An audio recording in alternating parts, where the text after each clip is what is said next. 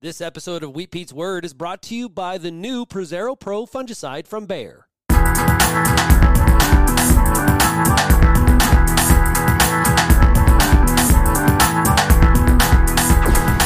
Good day, and welcome to Wheat Pete's Word here on Real Agriculture for Wednesday, July the 6th. On this episode of The Word, we have lots of cool stuff to talk about. Harvest 22 is underway.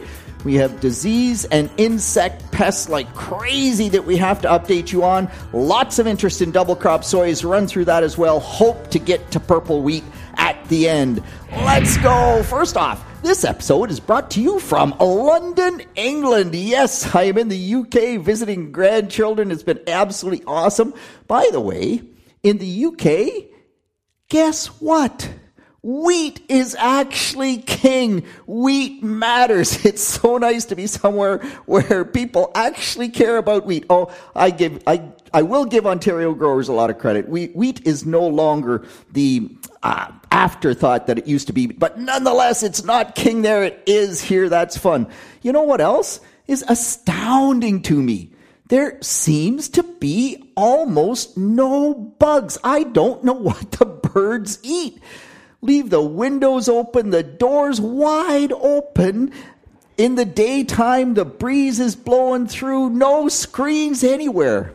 And once in a while, you might get a big fly buzz in. He doesn't much like it indoors. He soon buzzes back out. And that's about it. I don't understand why that is. I mean, I'm in London, the city of London. There's lots of garbage in garbage bins, of course, but lots of places that would attract house flies. And I don't know, there's lots of water around that should, should breed mosquitoes. No, not here, man. There, it just seems to be without bugs. It's really quite interesting. Okay, I want to move on and say, hey, Nick, thanks so much. Apparently, the phone message did not go up. Man, when that happens, somebody needs to reach out and tell me, or if you're like Nick, you know enough to reach out and tell Rhett or tell Jay, and they'll get that fix, fixed. My uh, my apologies. Really try to have both the phone message and the the podcast up on the web every Wednesday. So if it's not there Wednesday at midnight, let me know. Next, some really good tweets about canola fields up in Grey Bruce where the general public was just stopping in droves and walking out into the canola field and taking pictures because it was this beautiful yellow canola field.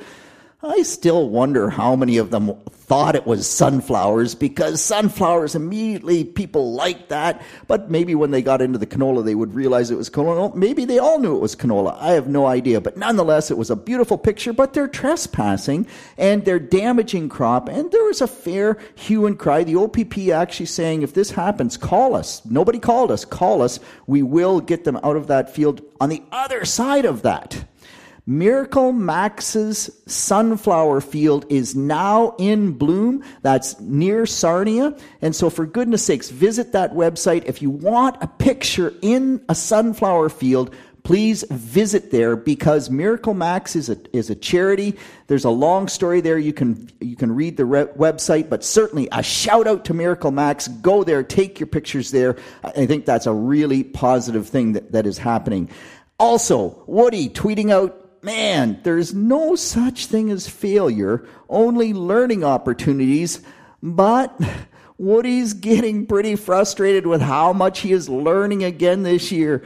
Uh, Woody, we all feel for you. We all have been there. Man, Johnson's Roundup Ready soybean field that had the IP soybean plot in the middle of it. We didn't do a good enough job communicating. Guess what? That soybean field got sprayed with uh, glyphosate. We had to replant those soybeans. Dang, it just never goes as you might want it to. We're all learning all the time, Woody, and we look to you to lead the way. So keep doing it.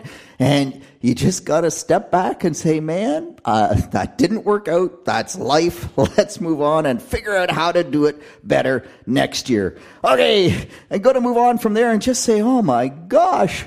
What happened to all our wonderful grain markets? Man, oh man, what goes up must come down. The market's down hard. Holy snap, and just quite incredible.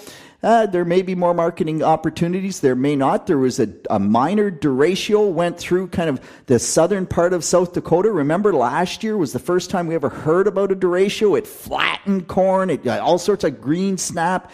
Uh, this year, that derecho was a little bit earlier in the corn growth. I have not heard of much crop damage, but that's all it takes to change things again. If it's marketing, you just got to sell when you think the price is right. But wow, things have really taken a step back. And I know lots of growers who didn't feel confident because they got caught last year marketing crops when the prices weren't as high, or in Western Canada, marketing crops when they're they just got super dry. They didn't have that crop to sell. Well, the canola growers actually had a seminar, a webinar on contracts. And I did not know this, but anytime you want to get out of grain contract, you actually can. You, as the grower, simply need to inform the grain company that has bought that grain in writing that you are terminating that contract Whatever day you terminate, it's the difference in price that you will have to pay to get out of that contract, but they don't need to agree to it.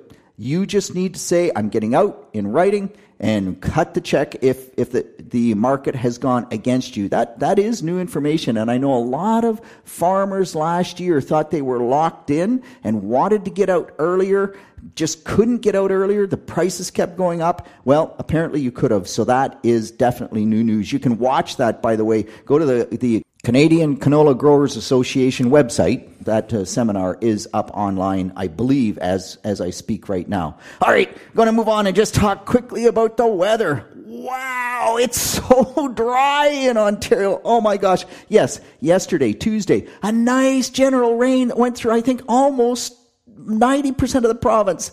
It didn't quite make it to eastern Ontario, but the problem is that it only seemed to bring limited amounts for a lot of people five millimeters, two tenths of an inch. The corn is using eight millimeters per day right now. It's in that rapid growth phase. So that five millimeters, it's a one day rain. It helps. We'll take it. Even 18 millimeters. I heard some growers, Lucan got 18 millimeters. That's enough for three days for the corn crop. That's better, but still not enough. So you kind of go, yep, we, we need those rain fall events to keep happening. There's just no question about that. Meanwhile, we go out to Saskatchewan. Wayne, out in his sprayer uh, near Turtleford, Saskatchewan, right into a mud hole, stuck like right up to the axles. And the very next day, Lana at the Southeast uh, Research Farm, six point three inches more rain eh, just all over the map. Clark, down in the Niagara Peninsula, on July the 1st, pulling into the field for the very first time on those acres to plant soybeans. It was too late to plant corn, but had not been fit up until July 1st. Really amazing from that standpoint. And by the way, talk about crop development this year.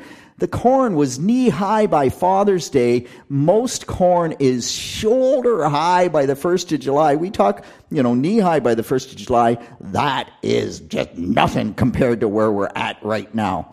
Harvest is underway. So down in Essex, Ray, uh, Techfire 2, at Techfire 2 is his Twitter handle. The mid 90s at 14% moisture.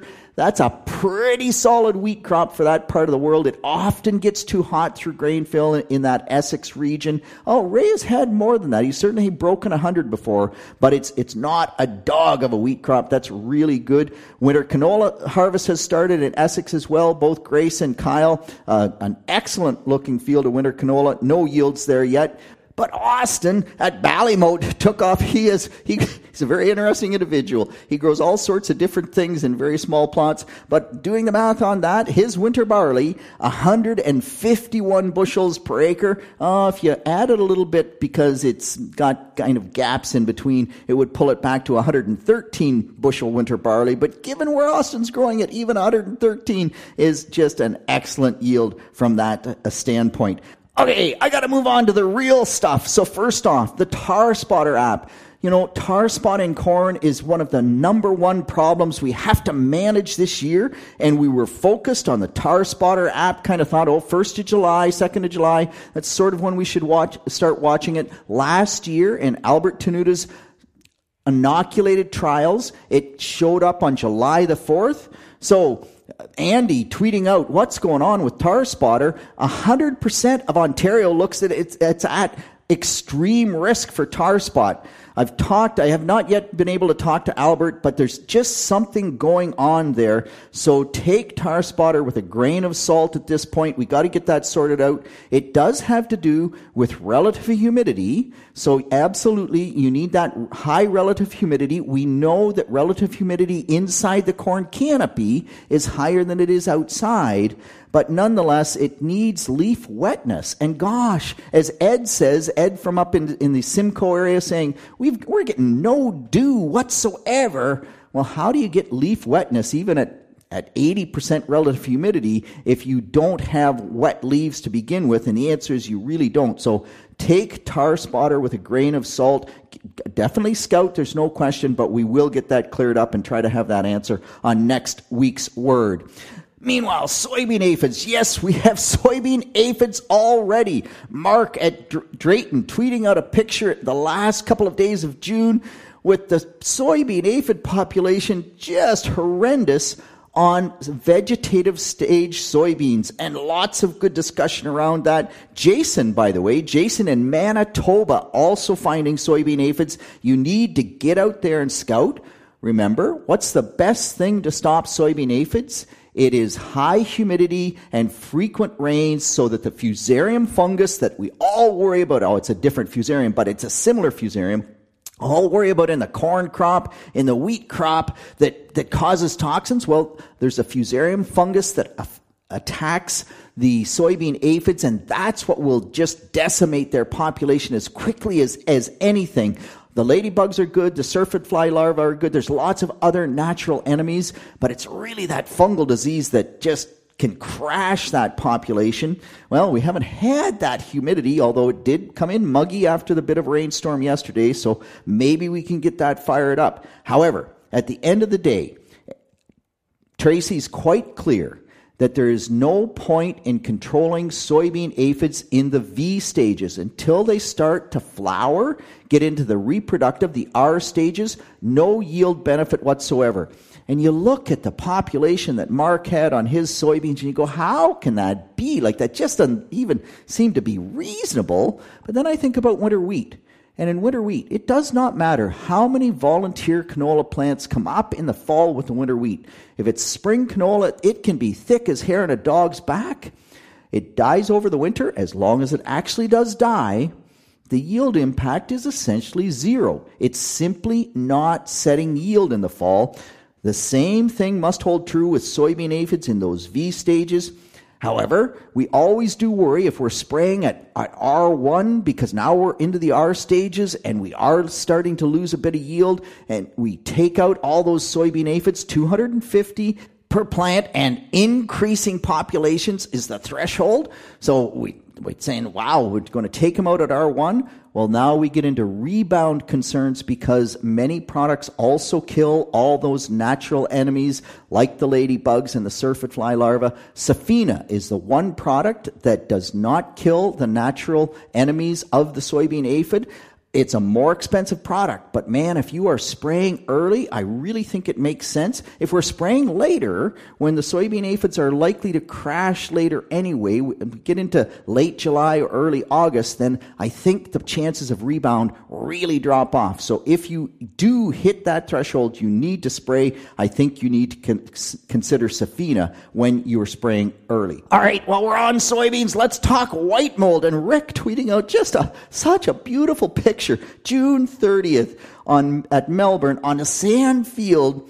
And it looks like his soybeans have never looked back. They were at R1.5 on the 30th of June. That is amazing. I know a lot of other tweets coming out and a lot of growers saying, man, the soybeans are just slow. And lots of soybeans hadn't yet started to flower. Rick's already R1.5. Don't forget, when you're staging the field, you need at least 50 and probably 75% of the plants to be at that stage. So to have one flower to get to R1, to have one flower at the top two nodes to get to R2, You need a, you know, most of the plants there, not just one plant. But if you're out there, you're wondering about white mold, use Sporecaster. We have used Sporecaster, again, an app. It works really well. If you're in a white mold prone area or field, you're really worried about that particular field, growthy, things are going really well, like Rick's soybeans just flying then you might need to consider two applications. The first application would be at R1.5, the second application, seven to 10 days after that. If you're not in a high white mold risk scenario, then you may well back up and say, we, we may only need one application. We may need no applications as well. But if you're looking at only one application, then generally speaking, R2.5 is when we would target that. Sporecaster, we've used it before. It's a great app for white mold and soybeans please be really careful using it for white mold and edible beans because edible beans are just so much more susceptible. You got to take it with a grain of salt. Gary sending me a picture, texting me a picture of aphids in his alfalfa.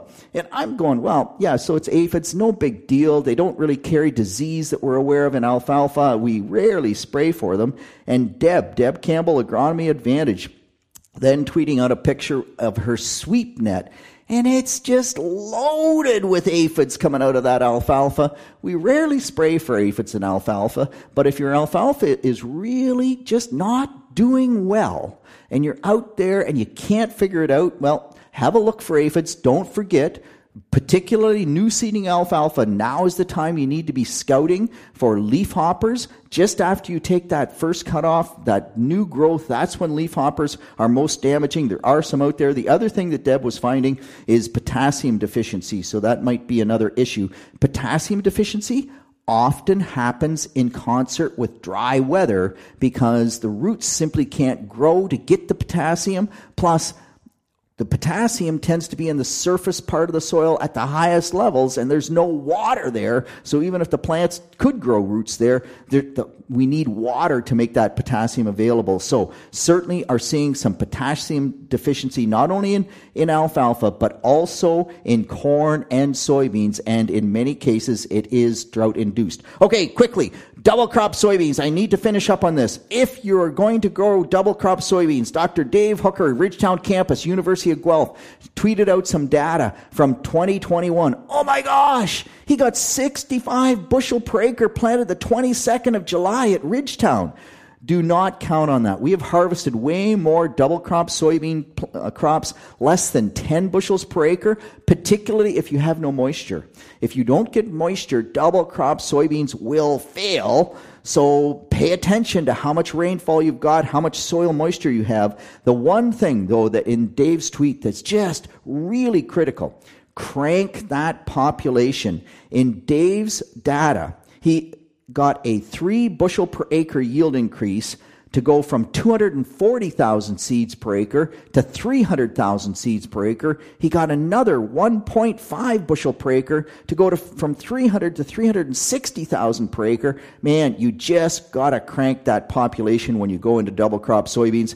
Keith, growing some double crop soybeans out in eastern Ontario. They looked awesome. Get this, he put them in after alfalfa Timothy hay because in eastern Ontario the hay market is flooded. Meanwhile, you go to Elgin County, they've got no hay. They're planting triticale and peas or did plant triticale and peas because their alfalfa simply died. With that, I am out of time. That's, that's, that's all on behalf of the team here at Real Agriculture. This is Wheat Pete with the word for Wednesday, July the 6th.